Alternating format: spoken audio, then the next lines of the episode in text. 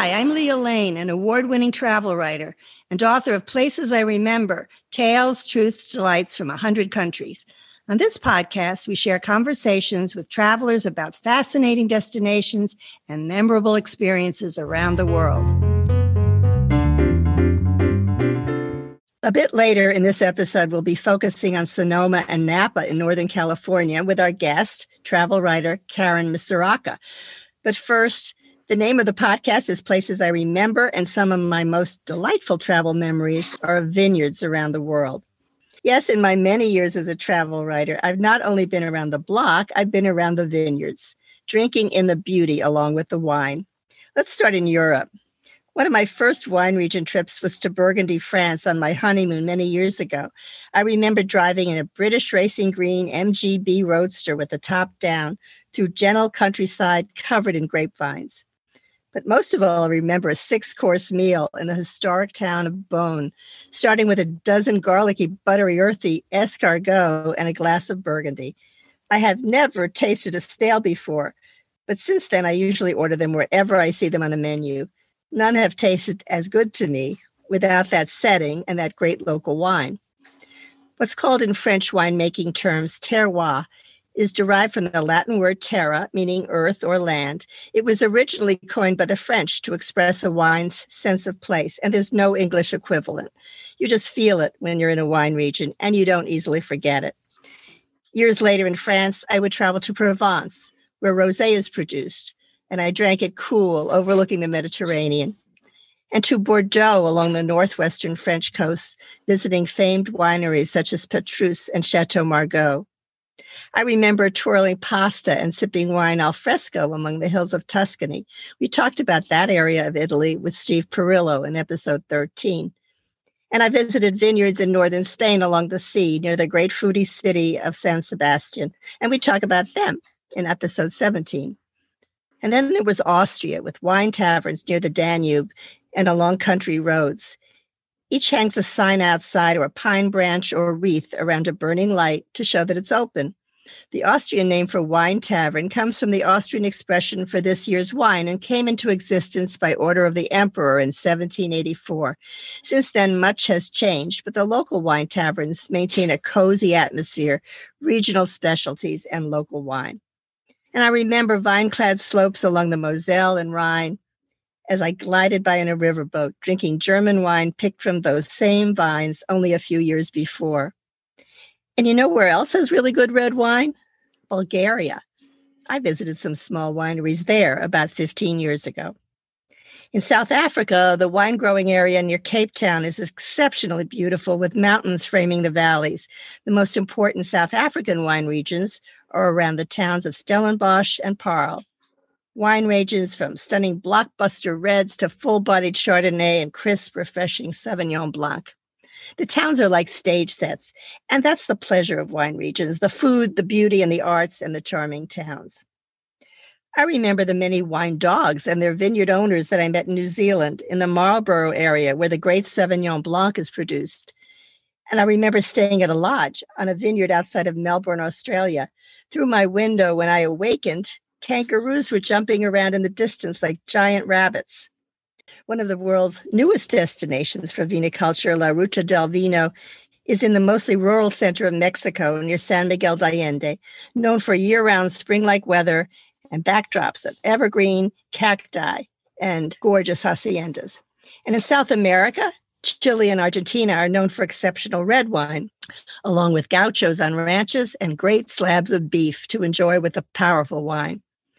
In the States, I visited vineyards in Virginia, in upstate New York, around the Finger Lakes with their excellent whites, in northern Michigan, and even North Florida, where a winery produces blueberry wine. Rocky Ozarks, soil, and long hot summers provide ideal grape growing conditions in Missouri. Locals call it Rhineland, but the industry crumbled during Prohibition, hampered by anti German sentiment following the World Wars. Over the past decades, it's returned with American varietals and local grapes taking center stage. Hermann, west of St. Louis, is home to numerous wineries like Stone Hill, and the Hermann Wine Trail, one of 11 trails in Missouri, features award winning wineries, restaurants, museums, and bed and breakfast.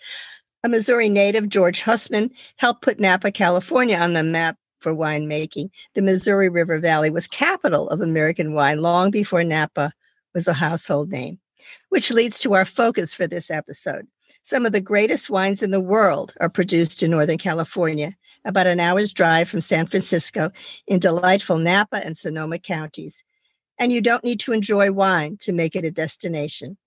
Joining us now to discuss the area is Karen Misuraca. Her new book is Secret Sonoma, a guide to the weird, wonderful, and obscure. Welcome, Karen, to Places I Remember.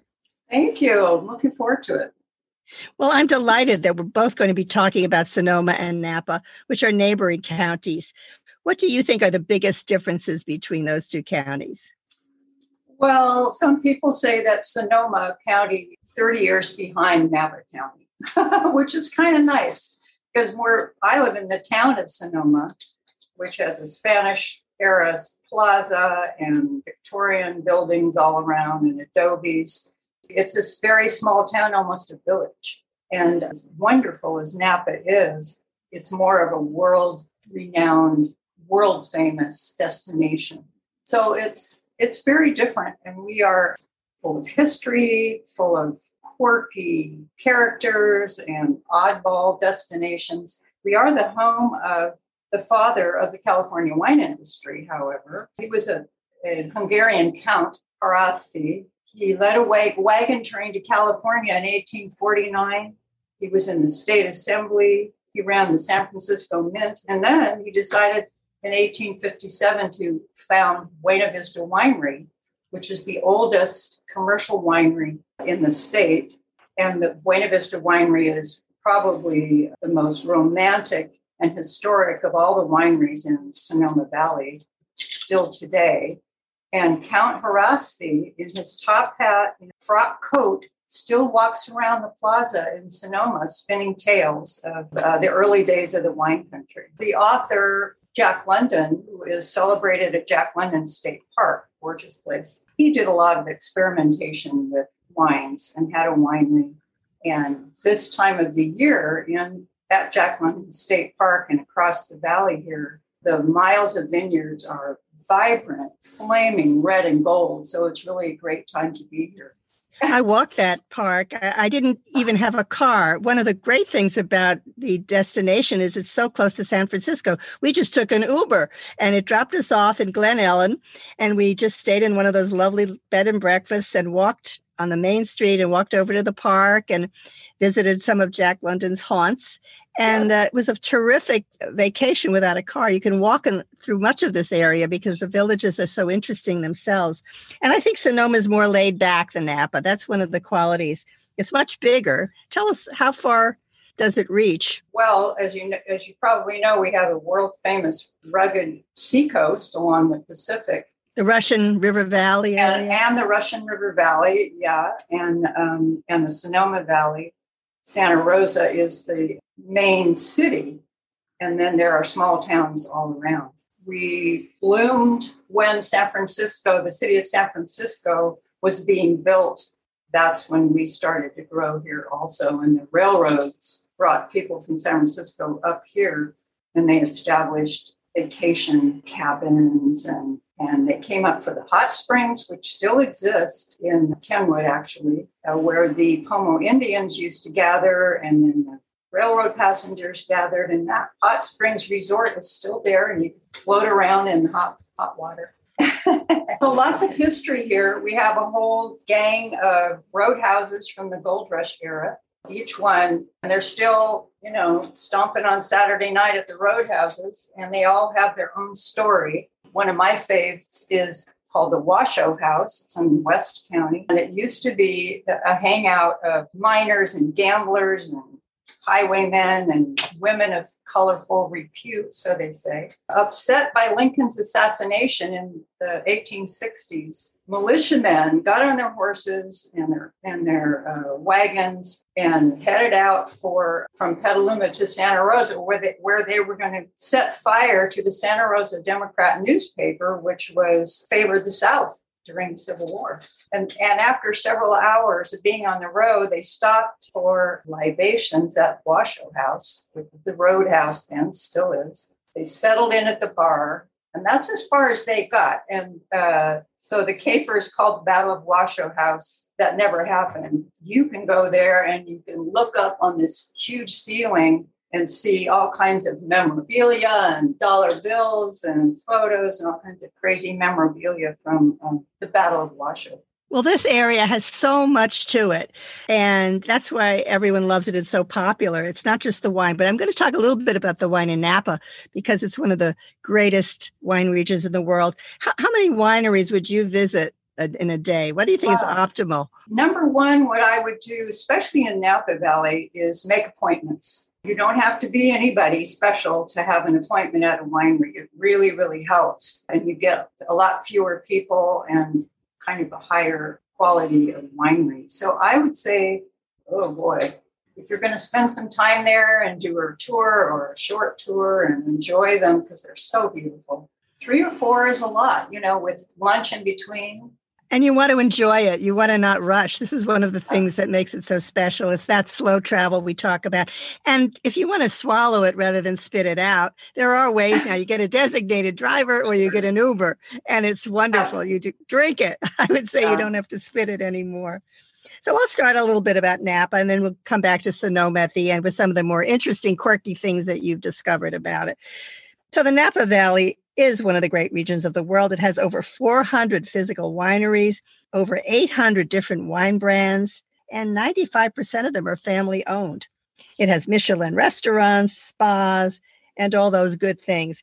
What is now called the Judgment of Paris was when two California wines, Chateau Montelena Chardonnay and Stag's Leap Wine Cellars Cabernet Sauvignon, were put to a blind test where they completely dominated over world renowned French wines. And that's the moment California wines got themselves on the map and were taken really seriously as the best of the best.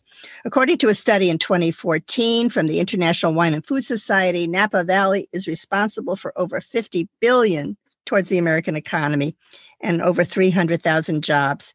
So its rise to fame from the quote judgment of Paris has shot it through the roof for a small winery area. And also, it's beautiful. It has beautiful vineyards at different elevations, anywhere from sea level to 2,600 feet. And the most prominent grape is the Cabernet Sauvignon. There are others as well, but 40% are cabs. So, what can you do in Napa besides drinking wine? Well, it's much smaller than Sonoma, but there's still lots to do. You can play bocce. That's a very popular thing to do in some of the towns. You can fly in a hot air balloon. You can take the Napa Valley wine train. You can go to di Rosa Center for Contemporary Art.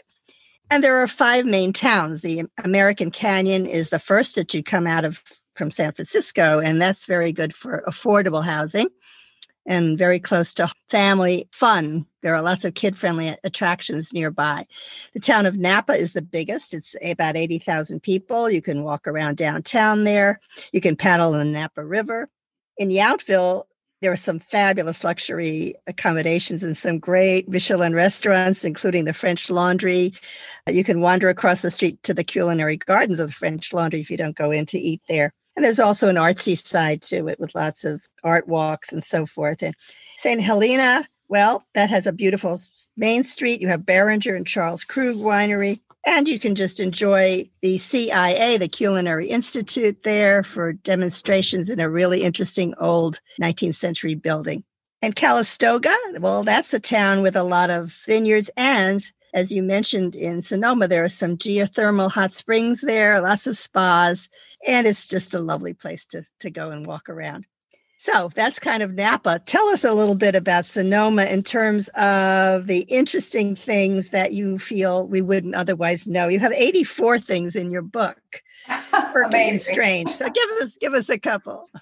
Well, one of the very lesser known surprises in Sonoma County is the largest privately owned museum of Star Wars memorabilia in the world, in wow. Petaluma, of all places. Is that because George Lucas? Well, a retired former employee of the whole Star Wars world over many years collected incredible memorabilia from original costumes and movie props and movies and collectibles, mostly from the late 70s through mid mid 80s. It's a very popular place if you know about it, you will not see it. You have to call and make an appointment, and then they tell you where they are. So that's that's a real surprise in Sonoma County. And I would say another undiscovered attraction was undiscovered to me, and I'm from here. Up in the top, in the peak above uh, Sugarloaf State Park, beautiful place in Sonoma Valley, is the largest reflector telescope in the Western US. And it's a whole observatory, and they have wonderful uh, star parties on beautiful, clear nights. And people go up there and look through the big telescope, and all the astronomers are lined up with their telescopes. And it's something very unique to do. I can only imagine after you've been drinking wine all day, climb the mountain,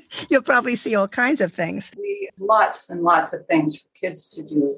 I heard about ghosts. Is there some place supposedly with ghosts? Oh yes. In fact, the goat the ghosts, well, we have tons of ghosts, but there's a hidden hillside of ghosts at Buena Vista Winery in Sonoma.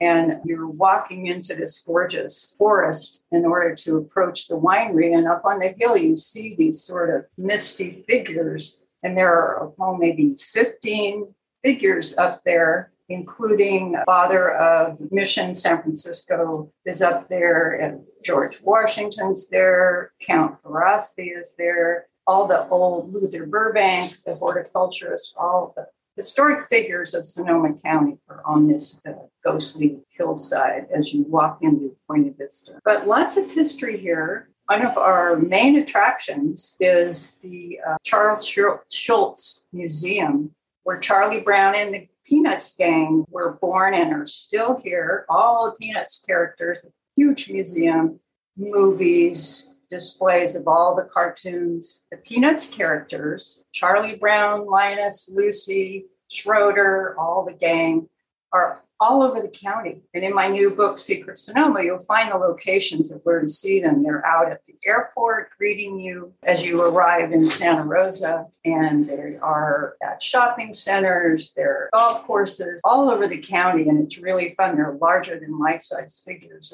well, you mentioned in your book some unusual wildlife besides Charlie Brown figures. What, what, what would that be? We have so many microclimates here, and we're near the coast, and we have mountains and valleys. We have a lot of different wildlife. Of course, we have whales off the migrate off the coast, but we have such things as a wastewater plant. Their outflow is completely treated into an incredible bird sanctuary where you can walk all through and watch the migrating birds. It's the most beautiful place. You can see the wastewater plant over there, but That's happening all over the country, by the way. Wastewater plants have become refuges. I know in Delray Beach, Florida, near where I live, it is a magnificent, you know, repository of, of all kinds of uh, wildlife, including alligators and birds. And it's just become the thing to do to go to the wastewater plant. Wonderful idea. And what oh, actually a world famous place here, speaking of wildlife, just about in the north end of the Napa Valley. It's called Safari West, and it is laid out on kind of plains and foothills that look just like Africa. Hundreds of gorgeous African plains animals uh, just wandering out there, and you go into a safari vehicle and you get you drive all through that. They have tropical birds and snakes, and it's like being in an African zoo, basically. And uh, it's a once in a lifetime activity. Well, you mentioned in your book something about the little shop of horrors with flesh eating plants. Yes. Speaking of wildlife. Well, yes, I did mention that. And it was, it used to be until I wrote the book, a popular destination during the pandemic. They closed permanently, and you can only go online and order carnivorous plants that will. Ooh you don't want to put your finger into them. And that was a charming place. maybe, maybe soon. Yeah. Uh, you also mentioned about beer lovers that flock to Sonoma County. Oh, yeah. Why is that?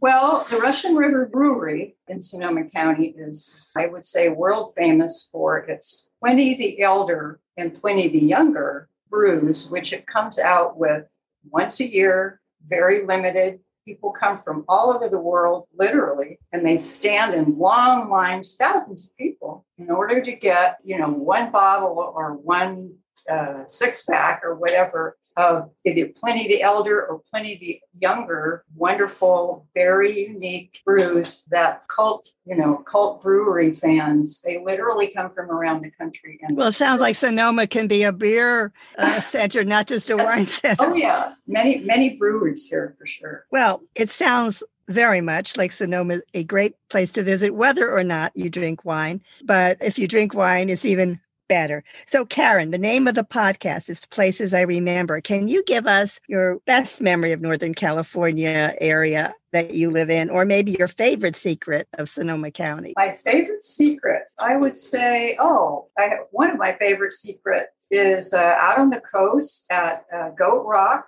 pile of rock right with the beach and everything, very beautiful. If you know where to look, you will see long scratches in the stone uh, above the beach. And what they are is ice age mammoths, woolly mammoths with their tusks, used to scrape along, they used to scratch their back and their tusks right along the Goat Rock Beach in the ice. So that's something that you, well, without the book Secret Sonoma, you'll never find that. I would never. I've, I've been there and I don't think I noticed that, and I'm going to go back. Good excuse, right? Well, thank you very much, Karen Misuraca author of Secret Sonoma, for sharing memories of these wonderful regions. I raise a glass to you. Cheers. Oh, thank you. Very fun. Bye bye, Leah.